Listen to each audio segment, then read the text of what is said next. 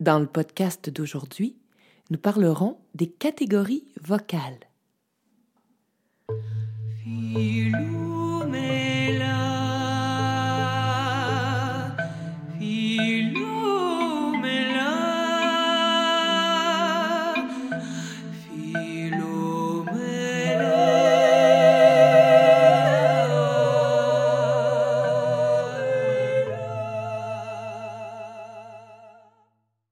Aujourd'hui, je vais essayer de débroussailler tout ça et tenter de vous expliquer clairement d'où viennent les classifications, à quoi elles servent, leurs limites, les fausses idées par rapport à elles.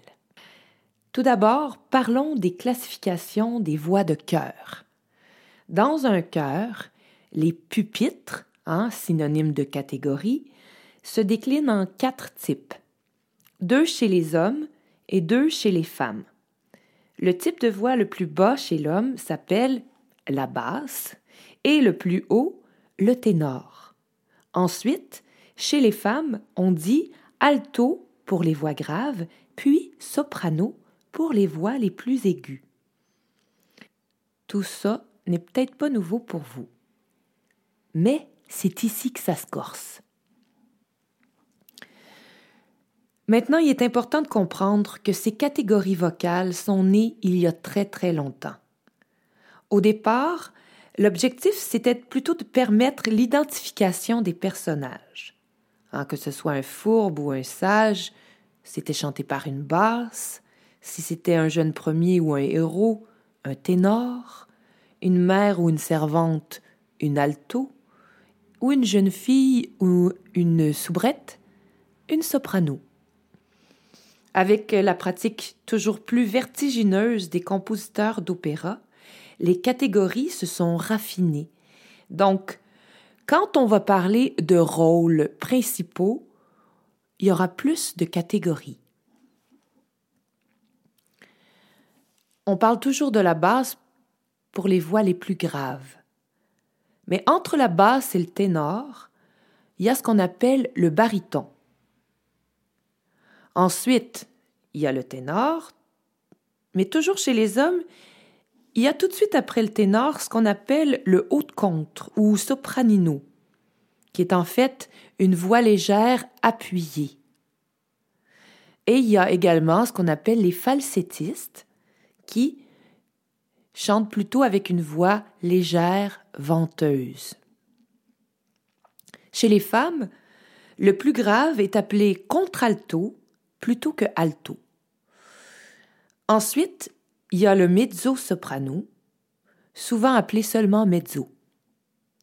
Puis au sommet, il y a le soprano. Mais ce n'est pas tout.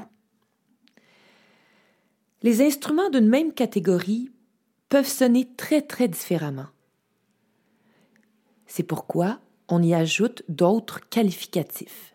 Chez le soprano, le mezzo, le contralto et le ténor, on parle d'instruments légers.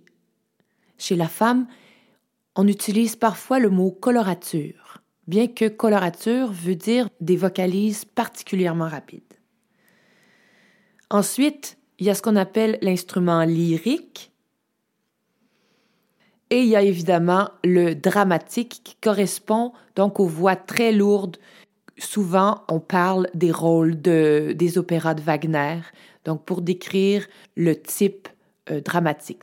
La basse, elle, peut être chantante, buffet, on peut dire une basse profonde. Le baryton peut être martin, donc c'est l'équivalent du léger. Vous aurez compris que si les grandes catégories concernent la tessiture, autrement dit, les notes qui vous sont accessibles, les qualificatifs qu'on leur accole servent plus à décrire le timbre ou la souplesse ou encore le poids de la voix. En fait, ce qu'il faut retenir, c'est que la plupart des voix éduquées sortent un peu de leur catégorie. Chaque voix est différente et c'est ce qui fait tout le charme. Une voix incarnée se reconnaît facilement. T'es curieux de découvrir quelle est ta tessiture? ben, inscris-toi à bilan de ta voix. Je vais prendre le temps d'écouter ta voix et je vais pouvoir te donner des exercices personnalisés pour te permettre de travailler de ton côté. Si tu aimerais visualiser sur une portée tout ce que je viens de dire, ben clique sur le lien dans la description. Et s'il y a trop de mots qui n'étaient vraiment pas clairs, ben ne vous inquiétez pas, le dico vocal s'en vient sous peu. Alors j'espère que vous avez appris quelque chose.